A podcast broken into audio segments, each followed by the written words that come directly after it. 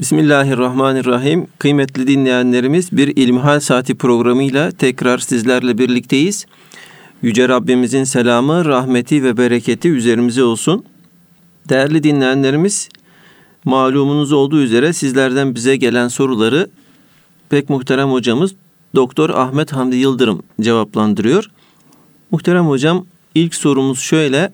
Dinleyicimiz demiş ki Allah Teala'nın bana yardım etmediğini düşünüyorum. Ne yapmalıyım? Elhamdülillahi Rabbil alemin ve salatu ve selamu ala Resulina Muhammedin ve ala alihi ve sahbihi ecmain. Amma ba'd. Değerli kardeşimiz Cenab-ı Allah'ın kendisine yardım etmediğini düşünüyormuş. Ne yapması gerektiğini soruyor. Evet. Tabi bu meyanda çok söylenilebilecek şeyler olur da Hz. Peygamber aleyhissalatü vesselam Efendimiz sahabe efendilerimizden genç bir delikanlı olan Muaz'a bir takım tavsiyelerde bulunuyor. Buyuruyor ki taarraf alallahi firraha yarifke fi şiddetim. Sen diyor rahatken, bolluk bereket içerisinde yüzerken, dertsiz, gamsız, kedersiz, sıkıntısız iken, rehavet halindeyken, refah içerisindeyken Allah'la tanış, Allah'a kendini tanıt. Ya Rabbi senin kulun de sabah namazında, öğle, ikindi, akşam yatsı namazında, camide, Allah'ın huzurunda Cenab-ı Allah'ın emirlerine riayet ederek güzel bir Müslümanlık sergile. Yarif kefi şiddeti dara düştüğünde, sıkıntıya düştüğünde, bunaldığında, kendini çaresiz, kimsesiz hissettiğinde Cenab-ı Allah sana yardım etsin. Ama sen hiç Cenab-ı Allah'la önceden tanışmamışsan, kulluk vazifelerini yerine getirmemişsen, o zaman bu tür söylemlere kalkışabilirsin. Kaldı ki Cenab-ı Allah Kur'an-ı Kerim'in müteaddit yerlerinde onlar denizde bir fırtınaya yakalandıklarında, çaresiz kaldıklarında, ölümle yüz yüze, burun buruna geldiklerinde, Ya Rabbi bizi kurtarırsan biz işte bak şöyle iyi kullar olacağız, böyle güzel kullar olacağız diye ölümle burun buruna gelen, sıkıntılarla yüz yüze kalan insanların böyle sıkıntılı zamanlarda yalvardıklarını, Cenab-ı Allah'ın kendilerini kurtarıp onları sahili selamete çıkardığında, karaya çıkardığında ise verdikleri sözleri unuttuklarını dile getirir. Buradan da biz anlıyoruz ki Cenab-ı Allah kullarına ikramda herhangi bir ayrımcılık yapmıyor. Cenab-ı Allah kullarına ne olurlarsa olsun yardım ediyor, ikramda bulunuyor. Fakat eğer kul Rabbini tanımıyorsa Allah'tan gelen ikramın farkında olmuyor. Yardımın farkında olmuyor. İçinde bulunduğu nimetlerin kadri kıymetini bilemiyor. Dolayısıyla bir farkındalık oluşabilmesi gerekiyor. Onun için kulun her an Cenab-ı Allah'la bir kulluk ilişkisi içerisinde olması gerekiyor ki Cenab-ı Allah'ın ona olan ikramlarının kadri kıymetini bilebilsin, hissedebilsin, tartabilsin. Mamafi Efendimiz Aleyhisselatü Vesselam Allah bana yardım etmiyor. Allah'ın yardımını hissedemiyorum diyen kimselere Cenab-ı Allah'ın kimlere yardım edeceğini haber veriyor. Bu günümüz ifadesiyle çok meşhur bir hadis. Efendimiz Aleyhisselatü Vesselam'ın sözü hat levhaları yapıp duvarlara astığımız bir söz. Buyuruyor ki Efendimiz Aleyhisselatü Vesselam Allahu fi avnil abd ma kânel abdu fi avni ahi. Allah kuluna yardım eder diyor. Kul kardeşine yardım ettiği sürece Allah kuluna yardım eder. Binaenaleyh ben Allah'ın yardımını hissetmiyorum diyen bir arkadaşın Allah'ın yardımını hissedebilmesi için Allah'ın kullarına yardımcı olması gerekir. Formülü, reçeteyi Hz. Peygamber aleyhissalatü vesselam Efendimiz çok net bir şekilde bizlere vermiş. Yardım görmek mi istiyorsun? Yardım edeceksin. Bir sıkıntın mı var? Hanımınla ilgili bir problem mi var? Çocuklarından yana bir sıkıntın mı var? İşçilerinle veya işvereninle bir problemin mi var? Mesai arkadaşlarınla bir huzursuzluğun mu var? Maddi darlık mı çekiyorsun? Borçlular, borçlar birikmiş, alacaklılar kapıda mı? Hasta mısın, derman mı bekliyorsun? Bekarsın, evlenmek mi istiyorsun? Evlisin, çocuğunun olmasını mı istiyorsun? Dersleri anlamıyorsun, imtihanların kapıya gelmiş, dayanmış. Ne yapacağım diye mi düşünüyorsun? Hepsinin bir formülü var. Tek bir formülü var. Senin derdin gibi bir derde sahip olan bir Müslümanı bul. Onun derdini çözmeye çalış. Çöz demiyorum bak. Çözmeye çalış. Niye? Çünkü derdi çözmek senin benim elimde değil. O Allah'ın elinde. Kaldı ki derdimiz hakikaten bir dert mi? O da ayrı bir mesele. Bazen dert olmayan şeyleri dert ediyoruz. Onun için dertleri, dertlileri iyi bilmek gerekiyor, tanımak gerekiyor. Adam mesela ayakkabısı yok diye dertleniyor. Meşhur bir karikatür vardır. Öbürü ayağı yok onun derdinde.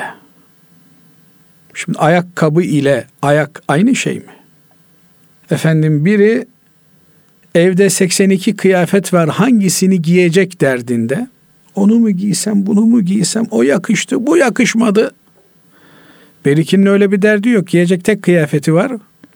Öyle bir seçmek gibi bir lüksü yok. Yani dert dert mi? Dertlenen hakikaten gerçekten mi dertleniyor? Bunların hepsi birer soru işareti. Ama formül aynı formül. Bir gün böyle uyku tutmadı.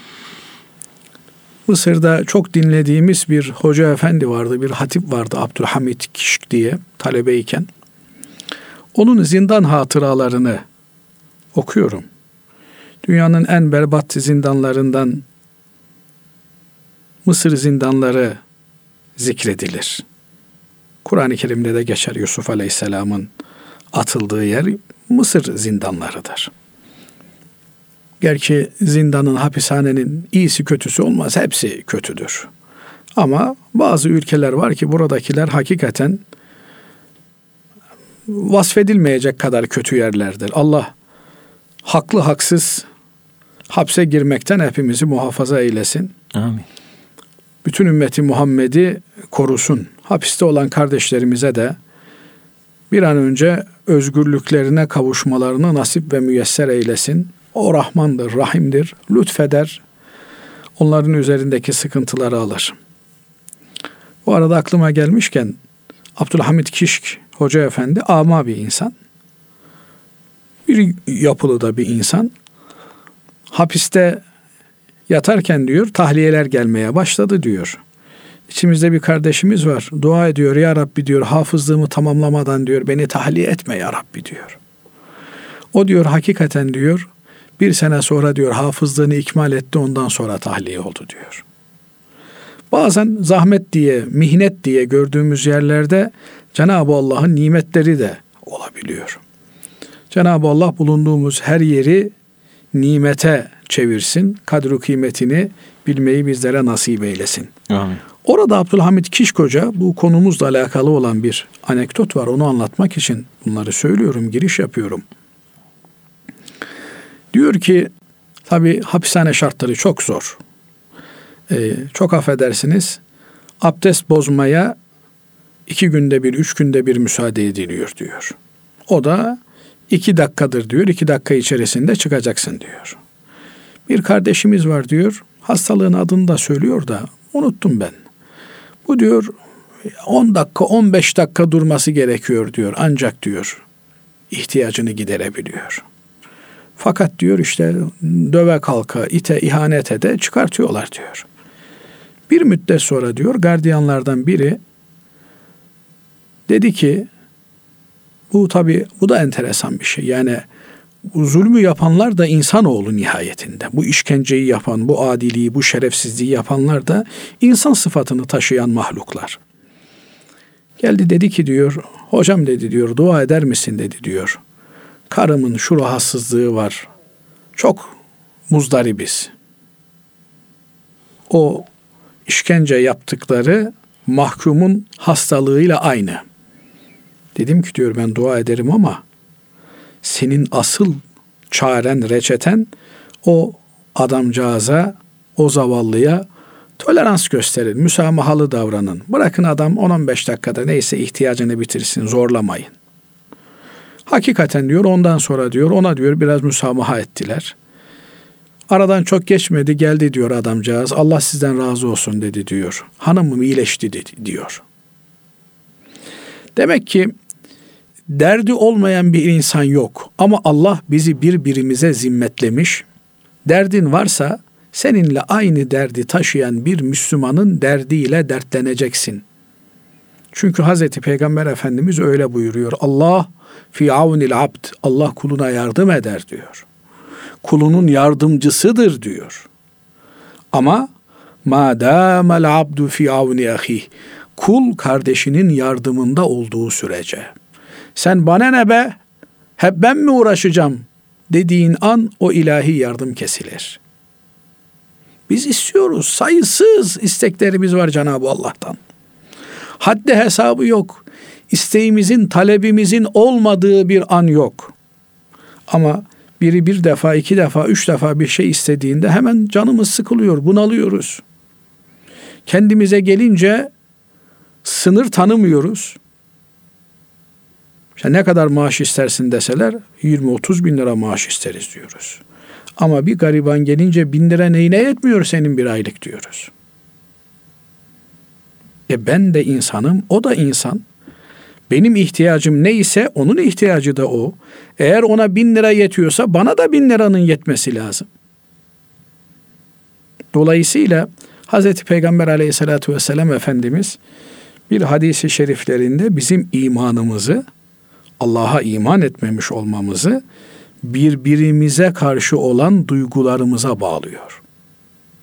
Diyor ki sizden biriniz kendi için sevip istediğini kardeşi için de sevip istemedikçe mümin olamaz diyor. La yu'minu ahadukum hatta yuhibbe li ahihi ma yuhibbu li nefsihi. Kendin için ne istiyorsun? Kardeşin için de onu isteyeceksin. Sen kendini çok kelli felli görüyorsun, çok değerli görüyorsun, çok kıymetli görüyorsun. Senin özel muameleye tabi tutulman gerekir diye düşünüyorsun. Ama kardeşine gelince o işte diyorsun mülteci, o sığınmacı, o kaçak geldi, o göçek gitti. Ona 3 lira da yeter, buna 5 lira da yeter. İnsanlar arasında bir ayrım yapmaya, böyle eften püften Allah'ın razı olmayacağı sebeplerle bir ayrım yapmaya kalkarsak bunun adli ilahide intikamı çok ağır olur. Onun için çok basit. Bana Allah'ın yardım etmediğini düşünüyorum. E niye? Çünkü Allah da senin kardeşlerine yardım etmediğini görüyor. Sen insanoğluna yardım etmiyorsun. Sen hem cinsine yardım etmiyorsun. Sen emrinin altında çalışanlara yardım etmiyorsun. Sen Allah'ın sana verdiği imkanları diğer insanlarla, kardeşlerinle paylaşmıyorsun. Ondan sonra kalkmış gelmişsin ki Allah'ın bana yardım ettiğini hissetmiyorum ben. Öyle mi diyordu? Evet. Nasıldı? Allah'ın bana yardım etmediğini düşünüyorum. He, etmez. Niye? Çünkü sen yardım etmiyorsun. Eğer sen elinden gelen imkanı başkalarıyla paylaşabilirsen o zaman Allah'ın yardımının geldiğini çıplak gözle görürsün. Bağıra bağıra gelir o yardım. Adrese teslim gelir. Yolda birileri çevirmeye kalksa mümkün değil. Gelir o yardım. Ama sen riyasız, desinlersiz, gösteriş olmaksızın Allah'ın kullarına yardım edeceksin. Sadece sadece insanoğlu kardeşine değil, bütün mahlukata. Ne buyuruyor ayeti kerime? Ve ma erselnake illa rahmeten lil alemin. Seni alemlere rahmet olarak gönderdik diyor. Alemler 18 bin alemden bahsediliyor. Yılanlar bir alem, hayvanlar bir alem, insanlar bir alem. Hazreti Peygamber Efendimiz'e biçilen misyon bütün ümmeti Muhammed'e biçilmiştir. O nasıl alemlere rahmetse bir Müslüman da alemlere rahmet olarak gönderilmiştir. Ama şimdi bakıyorsunuz insan denilen mahluk kediye işkence ediyor, köpeğe işkence ediyor, hayvana işkence ediyor. Develeri dövüştürüyorlar, sığırları birbirleriyle dövüştürüyorlar. Bundan zevk alıyorlar. Yani birinin acı çekmesinden, ızdırap duymasından, kanının akmasından zevk alan insan var. Ondan sonra da Allah bana niye yardım etmiyor? Kardeşim sen kime yardım ettin bugüne kadar? Onu bir söyle. Kaldı ki bazen yardım ettiğimizi zannediyoruz Basri Hocam. Evet. Ama kaş yapayım derken göz çıkartıyoruz. Niye? Edep yok, ihsan yok, liyakat yok. Elimize yakışmıyor adeta yaptığımız yardım. Öyle olunca da adama yardım yaptığımızı zannediyoruz, rencide ediyoruz. Onurunu kırıyoruz. Cenab-ı Allah bizleri iyi kullarından eylesin. Amin. Fakat ayet-i kerimede diyor ki Estağfirullah len tenalul birra hatta tunfiku mimma tuhibbun en sevdiklerinizi Allah yolunda infak etmedikçe en değerliniz, en kıymetliniz Allah yolunda harcanmadığı sürece birre, iyiliğe, kaliteye ulaşamazsınız diyor. Yani kendin için istediğini kardeşin için de isteyeceksin o imanın asgari basamağı. Öbür türlü Müslüman olamazsın. Yani kendinin iyi bir iş sahibi olmasını istiyorsun. Kardeşin için de onu isteyeceksin. Kendin iyi arabaya bineceksin. Ama o kardeşim ona neyine yetmiyor 50 bin liralık araba? E sen niye 500 bin liralık arabaya biniyorsun? Kendin için neyi istiyorsan kardeşin için de onu isteyeceksin. Bu isteme mümin olmanın asgari standardı. Kendine tercih ettiğini işte mesela bir araban var bir milyon dolarlık çok seviyorsun onu. He, kaliteye ulaşabilmek için, kaliteli bir Müslüman olabilmek için onu Allah yolunda infak etmen lazım. Ondan sonra ben kaliteli Müslümanım deme hakkın olur. Zaten öyle bir Müslüman oldun mu da onu söylemezsin. O da ayrı bir mesele. Onun için bir kimse eğer böyle bir kanaate, böyle bir düşünceye varmışsa bilsin ki şeytan onunla oyun oynuyor. Acilen tedavi olması lazım. Acilen bir Müslüman mürşide, rehbere gitmesi lazım. Bana böyle duygular geliyor ben ne yapmalıyım? O da ona demeli ki işte ne derdin var, ne sıkıntın var? Kanser misin? Derdin mi var? O zaman sen git kanserli bir hastayla ilgilen. Allah da senin derdini çözsün, sıkıntını çözsün. Evet. Evet. Allah razı olsun değerli hocam. İkinci sorumuz şöyle. Selamun Aleyküm hocam. Bu televizyonlarda yayınlanan onların tabiriyle haşa Tanrı filmlerini izlemek caiz midir? Önce tabii televizyon izlemek caiz midir? Televizyon derken bugünkü televizyonda sunulan, gösterilen programları izlemek caiz midir? Bir Müslümanın tasvip etmediği, kabul etmediği bir olaya şahit olması caiz midir? Yani affedersiniz e, bir parkta gayri insani, gayri ahlaki bir manzara görseniz oturup onu izler misiniz? Ya mani olmaya çalışırsınız veya olamadınız Allah lanet etsin der oradan uzaklaşırsınız. Ama şimdi biz televizyonda bize sunulan programların içine müdahale edemiyoruz. Şimdi orada bir monolog yapı var.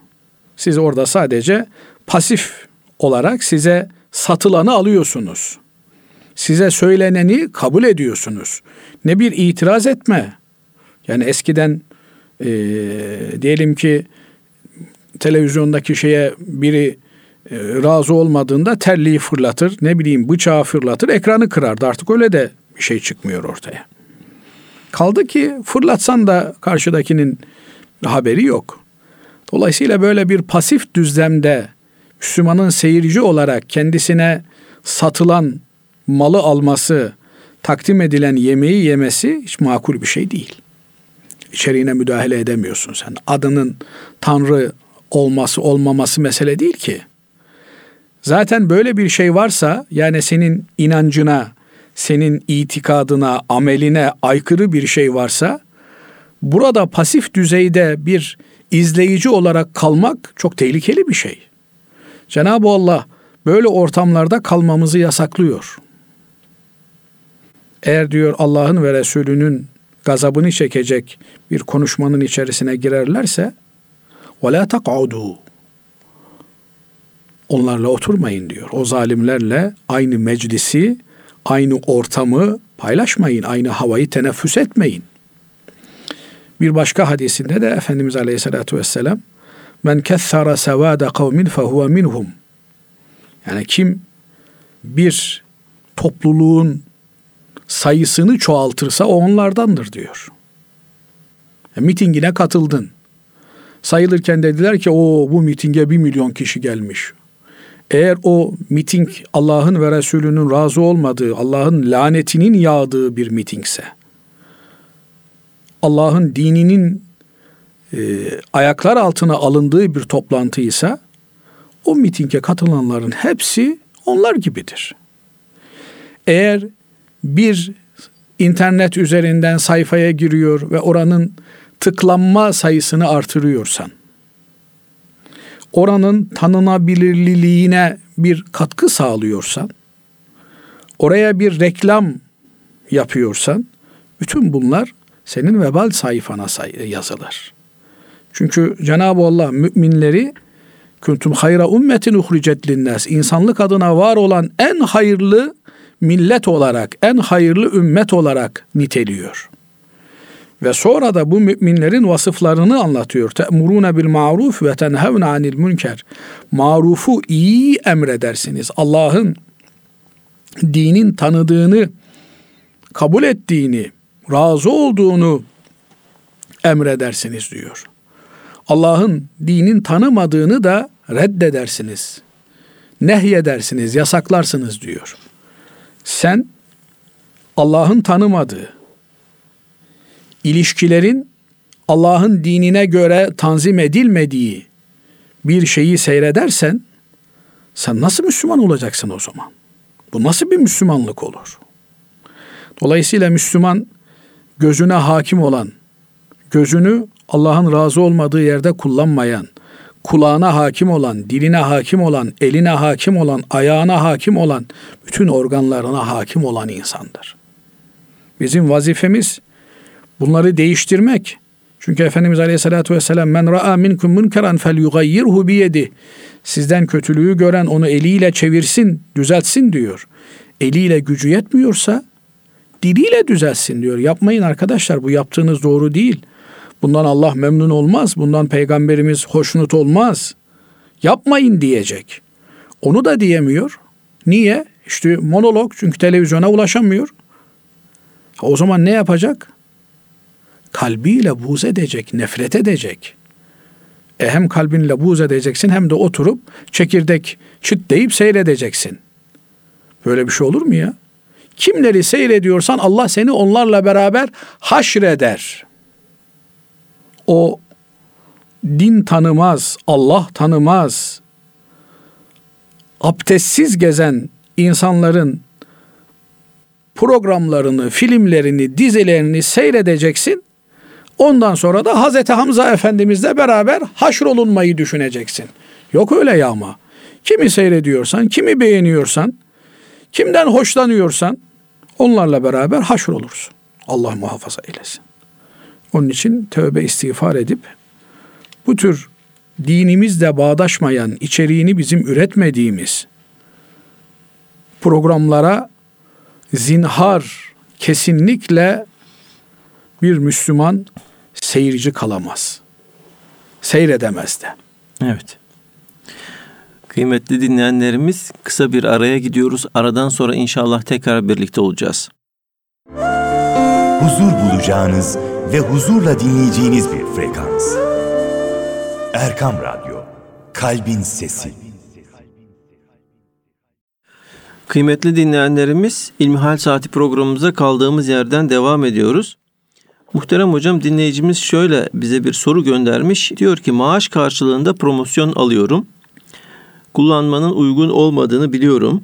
Fakat arkadaşımın babası tefeciye borcu var ve ödemekte zorlanıyor. Borcunu ödemesi için o kişiye verilebilir mi? Şimdi tabii bu çok kritik bir mesele Basri Hocam. Verebilirsin demek bir dert, veremezsin demek bir dert. Eğer bir adam tefeciye kadar borçlanmış, tefeciden gelecek paranın helal mi haram mı olduğuna dikkat etmeyen biri ise buna verdiğin parayı normal bir paraymış gibi değerlendirecek. Onu ben borcumu ödeyeyim telaşıyla sadece munhasıran oraya kullanmayacak. Burada evet bu tür e, kullanılması kişinin kendine kullanmasının doğru olmadığı paralar ki promosyon paraları bunlardandır. Niçin? Çünkü promosyon bankanın verdiği bir e, hediyedir. Bankanın çalışma alanı faizdir. Faiz de Allah'ın haram kıldığı bir şeydir. Dolayısıyla Allah'ın haram kıldığı bir şeyden, bileyim fuhuştan, şaraptan, faizden, tefecilikten edinilen para haram paradır. Bu para birine hediye olarak da verilmez. Binaenaleyh eğer biri size böyle bir parayı hediye olarak vermişse bunu kullanamazsınız. Evet eğer siz çaresiz durumdaysanız yani bir ekmeğe muhtaç durumdaysanız evinizin doğalgaz faturasını ödeyemiyorsanız, elektrik faturasını ödeyemiyorsanız o zaman size olur. Ama hali vakti yerinde bir kimseyseniz bunu siz kullanamazsınız. Peki kim kullanacak? Naçar durumda, çaresiz durumda olan kimseler efendim imkanı olmayan evinde ısınma giderini karşılamıyor. Çoluk çocuk kışın ortasında battaniyeye sarılmış bekliyorsa bu gibi insanların yakıt masraflarına, doğalgaz paralarına, elektrik paralarına bunlar kullanılabilir. Yine e, tefeciye bulaşmış, kredi kartı faizine bulaşmış bir kimse şayet tövbe etmiş, pişman olmuşsa, ben ne yaptım diye e, pişmanlığını arz ediyorsa, bu pişman olmuş olan Müslümanı kurtarmak için bu paralar oralara verilebilir. Ama pişman olmamış, yine fırsat bulsa yine aynısını yapacak. Yine e, efendim faiz kullanacak, yine kredi alacak türünden bir herifse bu ne hali varsa görsün. Yani bunu kurtarmanın bir anlamı yok ki bunu kurtarmak değil bu. Bunun bataklıkta biraz daha fazla yaşamasına imkan sağlamak olur. Onun için bu tür borca batmış, e, kredi borcu altında, kredi kartı kullanımı sebebiyle e, mağdur olmuş olan kimseler tövbe ettikleri zaman bunlara yardım etmek lazım. Yani bataklıktan çıkmaya niyet etmesi lazım. Lanet olsun bir daha bu bataklığa uğrayana demesi lazım. Ben bataklıkta hayatımdan memnunum. Siz bana getirin ben yiyeyim modunda ise buna vermek doğru değil. Ne yapmak lazım? Hakikaten tövbe etmiş kimseleri bulmak lazım. Efendim çaresiz olan insanların e, nasıl çok affedersiniz adam açlıktan ölüyorsa malum hayvan haram olmasına rağmen etinden ölmeyecek kadar yiyilebiliyorsa bu tür paralarda bu gibi yerlerde harcanabilir. Böylelikle bunların vebalinden inşallah kurtulmuş olur. Evet. Diğer bir sorumuz şu şekilde. Okulda bir öğrenci diğer bir öğrencinin kasıt olmaksızın kulak zarını patlatıyor ve kulak kemiğini kırıyor. Ailesi doktora götürüyor. Muhakkak ameliyat deniliyor. Tutarı 5000 lira. Şimdi bu durumda zarara sebep olanın mı yoksa çocuğun ailesinin mi, mi bunu karşılaması gerekir? Zarara sebep olan derken Yani işte bir, bir çocuk diğer bir çocuğa bir şekilde vuruyor tamam. ve kulağın Zarara sebep olan kim? o vuran kişi Vuran mı vurulan mı? zarara zarar veriyor vurulana. Vurulana zarar veriyor. Evet. Yani çocuk. O mu karşılayacak, ailesi mi karşılayacak? Ha yok burada kastedilen şey e, mağdur olan çocuğun ailesi mi? Ha, mağdur olan zaten mağdur olmuş, Evet. Ya o bir şekilde zaten çocuğuna sahip çıkacak. çocuğuna sahip çıkacak. Evet. Yani dayağı yiyen mi parayı verecek, dayağı atan mı parayı verecek gibi Evet. bir soru Evet. sizin anladığınız Evet. herhalde. Şimdi e, temel kriterimiz Hz. Peygamber aleyhissalatü vesselam Efendimizin koymuş olduğu altın kurallardan bir tanesi la darara ve la darar. Kimse kimseye zarar vermeyecek. Kimse zarara zararla da mukabele etmeyecek. Yani bunun anlamı ne? Senin çocuğun benim çocuğun kulağını patlatmış. Ben de senin çocuğun kulağını patlatayım bu olmaz. E ama ortada bir zarar, zarar var. Yani çocuk bilerek değil şakalaşıyorlardı. Evet. İşte oynuyorlardı bilmem ne. Zaten bilerek olsa o zaman kısas gerekir. Onun da kulak zarının patlatılması lazım gelir. Niye? Öyle kimse kimseye zarar verme lüksüne sahip değil. Öyle ben adamın kulağını patlatırım, gözünü çıkartırım, giderim 6 ay cezaevinde yatarım, çıkarım. Öyle bir lüks yok. Bu mevzuatın da acilen değişmesi lazım. Böyle kimse kimseye verdiği zararı efendim yanına kar bilmemeli. Şimdi bugün bakıyoruz adam bıçaklamış kadını 32 yerinden ölmedi diye 3 gün hapiste yatıyor, 5 gün yatıyor, bilemedin 6 ay yatıyor, çıkıyor. Bu bu bu adalet değil. Bu teşvik etmek anlamına geliyor. Neyi teşvik ediyorsunuz? Suça teşvik ediyorsunuz. Diğer taraftan adamın gözünü çıkartan basit bir yaralama hadisesi diye 6 ay ceza alıyor. Gözlüğünü gasp eden sanki kıyamet kopmuş 20 yıl gasp cezası alıyor. Bunların tekrar gözden geçirilmesi lazım. Bunlar çok komik şeyler haline geldiler artık. Burada da yani eğer kasıt yoksa haliyle kalkıp da şakalaşıyorlardı, oynuyorlardı. Ne bileyim ayağa takıldı, sebep oldu. Bir zarar gördü. O zararın bertaraf edilmesi lazım. Bu zararı kim yaptıysa onun maliyetine, ceremesine katlanması gerekiyor. Bu masrafı ödemesi gerekiyor. E çocuk imkanı yok. O zaman ailesi ödeyecek bunu. Ailesi ödeyecek. Öyle zarar ortada kalmaz. Ya kusura bakmayın bizim çocuk sizin çocuğun kulağını patlatmış, kulak zarını patlatmış. Özür dileriz. Özür dileyeceksin zaten.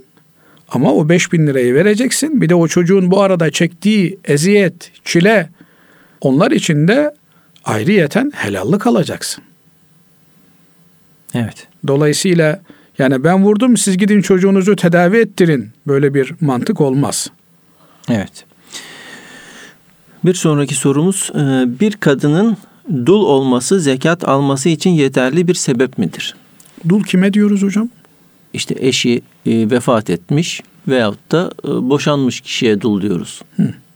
Bununla ne alakası var? Kadın Karun gibi zengindir. Kocası boşamıştır. Veya kocası vefat etmiştir. Dul olmak zekat almayı gerektiren bir durum değil. Evet. Niye? Çünkü zekat fakirin hakkı.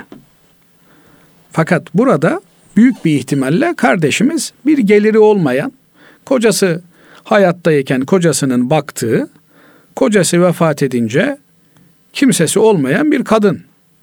Ne olacak? Burada bu meseleyi müsaadeniz olursa biraz açalım. Buyurun hocam. Nafakanın boyutları var Basri Hocam. Bir nafaka evlilik nafakası biz buna diyoruz. Yani biz derken Müslümanlar İslam hukukuna göre, İslam dinine göre konuşuyorum. Evlilik nafakası nedir? Evliliğin bütün masraflarını erkek üstlenir. Üstüne üstelik bir de kadına mehir dediğimiz bir ödeme yapar. Kur'an bunu emrediyor. Biz konuşmamıştık, etmemiştik, bilmiyorduk. Bilmeseniz de otomatik olarak devreye girer. Bu ödemeyi kadına yapar. Genelde bizim memleketimizde kadına yaptığımız geline yapılan altınlar, takılar, alınan elbiseler filan bu mehrin peşin kısmını teşkil eder. Eğer ekstra bir mehir konuşmamışlarsa tamamını oluşturur. Konuşulmuşsa peşin kısmı bu. Bir de sonradan ödemeli olan kısmı vardır. 3 altın, 5 altın, 3000 altın, 5 kilo altın. Bunun alt sınırı var ama üst sınırı yok. Binaenaleyh bir kadın kocasından evlenmeye talip olan, evliliği düşünen erkekten bunu talep eder. Anlaşırlar bir meblağ üzerine mehir oluşur. Ondan sonra evin bütün geçimi, kadının masrafları kocaya aittir. Buna evlilik nafakası diyoruz. Bunu da kocanın hali ve durumuna göre tespit ediyoruz. Eğer e, orta gelirli bir vatandaşsa efendim e, hanımına aylık olarak bir para öder hanımının kendi masraflarını yemesini içmesini elbisesini vesairesini karşılamak için. Genelde bizde bu işte e, kadın günlük olarak veya haftalık olarak pazar için kocasından aldığı paradır. Ne bileyim işte haftalık 500 lira, ayda 2000 lira orta halli bir adamın hanımına verdiği nafakadır. Ayrıca elbisesiydi vesairesiydi filan onlar ayrıca alır. Buna evlilik nafakası diyoruz. Bunun tek bir sebebi vardır, evli olmaktır. Evli oldukları sürece koca hanımına bu parayı öder. Hanım zengin olmuş, fakir olmuş buna bakılmaz. Evet yani aslında ailenin ihtiyaçları için harcadığı para. Ailenin ihtiyaçları da asıl e, hanımın ihtiyaçlarıdır. Niye? Çünkü ailede çocuk var diyelim. Evet. Kaç çocuk vardı sizde hocam? İki çocuk İki, mu vardı? evet. İki çocuğa düşünün ki. Ha, pazara gidiyor dediniz ya hocam. Ha, Pazar. şu anlamda diyorum. Evet. İki çocuğun eğitim masrafları var. Evet. Değil mi? Sağlık masrafları var. e, yeme masrafları var. Barınma masrafları var. Bunların bir kısmı ortak aile içerisinde karşılanıyor. Ama düşünün ki e, işte dedeleri bu çocukların çocuklara yüklü miktarda bir para verdi. İşte 3 bin lira, 5 bin lira aylık olarak veriyor veya 300 bin lira, 500 bin lira hesaplarına para yatırdı. Bu çocukların masrafları, eğitim masrafı, sağlık masrafı, başka masrafları çocukların hesaplarındaki paradan karşılanabilir. Niye? Çünkü evlilik nafakası haricindeki nafakalar iki illet beraber olduğunda ödenir. Bunlardan birincisi ihtiyaç olacak. Yani ihtiyaç demek, demek ne demek? Fakirlik olacak. Nafakasını vereceğin kimsenin parası olmayacak.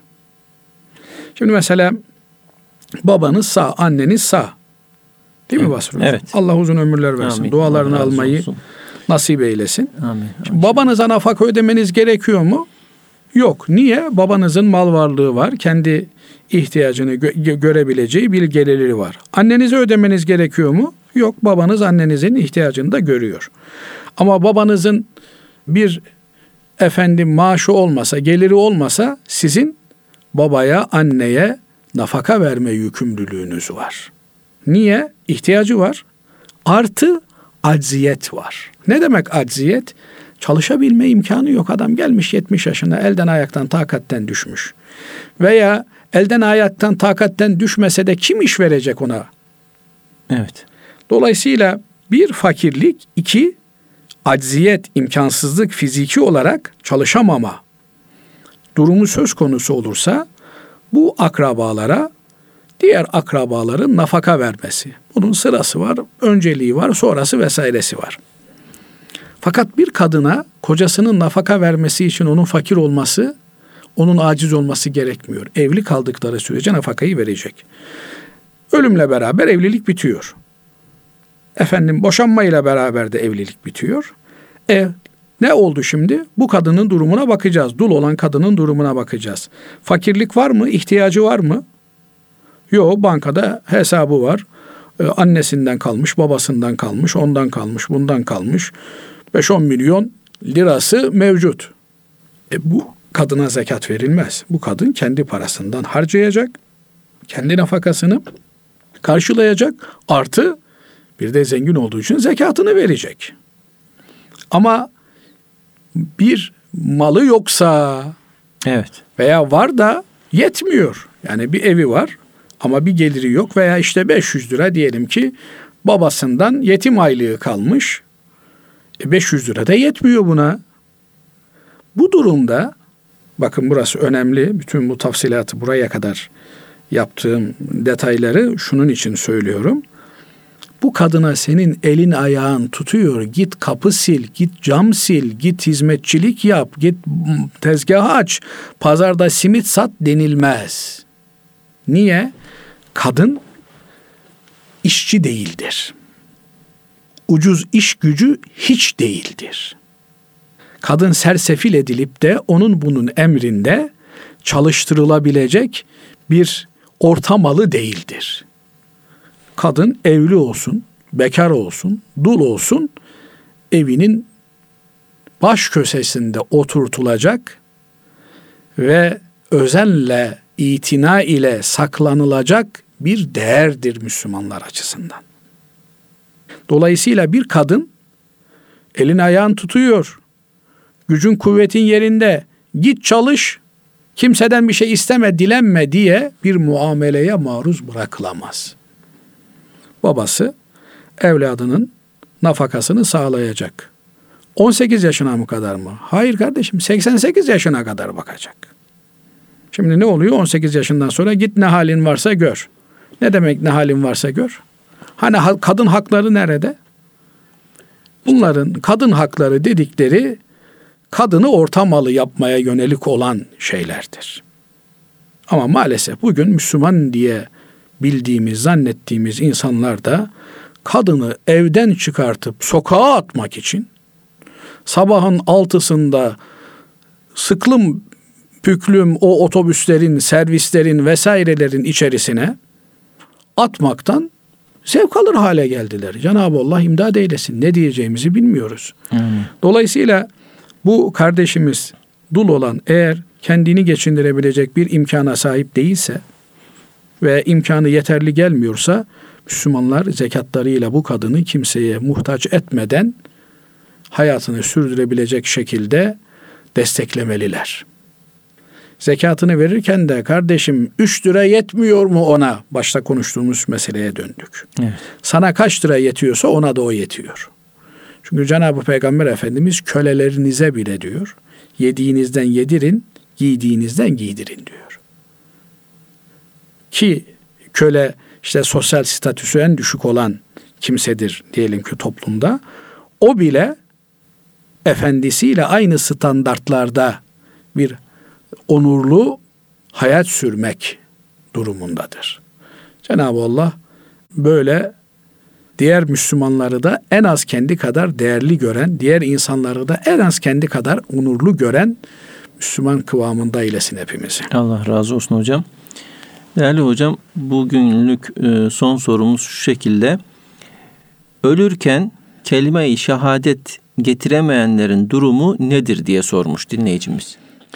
Şimdi bu da tabii muhataralı bir konu. Ee, ölünün yanında veya ölmek üzere olan kimsenin yanında biz kelime-i şehadeti getiririz.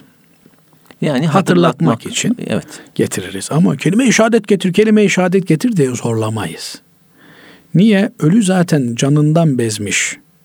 Canı çıkmak üzere, aklı yerinde değil. Yani o arada siz onu bir şeye zorluyorsunuz, ne olduğunu da anlamaz. Başlatma şimdi sana der Allah muhafaza etsin. Sen de onun kelime-i şehadete tepki getirdiğini, la ilahe illallah Muhammedur Resulullah sözüne tepki verdiğini zannedersin. Bir adam hali hayatında Müslümansa, namazını kılıyorsa, bu adamın son nefesinde la ilahe illallah Muhammedur Resulullah diyebilmesi büyük bir mükafat. Ama demedi diye Müslüman olmaktan çıkmaz. Onun son haline ne halde olduğunu bilmiyoruz çünkü akli melekeleri yerinde mi değil mi onu bilmiyoruz. Ama son anda adam yani böyle bir gavur söz söyleyerek kurşunu yedi öldü. Ha, o ayrı bir mesele. Fakat böyle can çekişen, son anın ızdırabını yaşayan bir kimse aklı yerinde mi değil mi onu da bilmiyoruz. Kelimeyi tevhidi getirebilir. La ilahe illallah diyebilirse ne mutlu. Ama demedi diyemedi diye bu adam dinsiz gitti, imansız gitti denmez haşa. Nitekim yanındakilere de tavsiyemiz böyle hatırlatma mahiyetinde. Aman ha söyle, söylettirmeye çalışmak için değil. Zaten şuuru kapalı olarak söylese onun da faydası olmaz eğer namazı niyazı olmayan bir adamsa. Onun için Cenab-ı Allah hayırlı ölümler nasip eylesin. Amin. İmanla bu dünyadan şu yakayı kurtarabilmeyi hepimize nasip ve müyesser eylesin. Allah razı olsun kıymetli hocam. Çok teşekkür ediyoruz. Efendim bugünlük programımızı burada e, sonlandırıyoruz. Hepinizi Allah'a emanet ediyoruz. Hoşçakalın.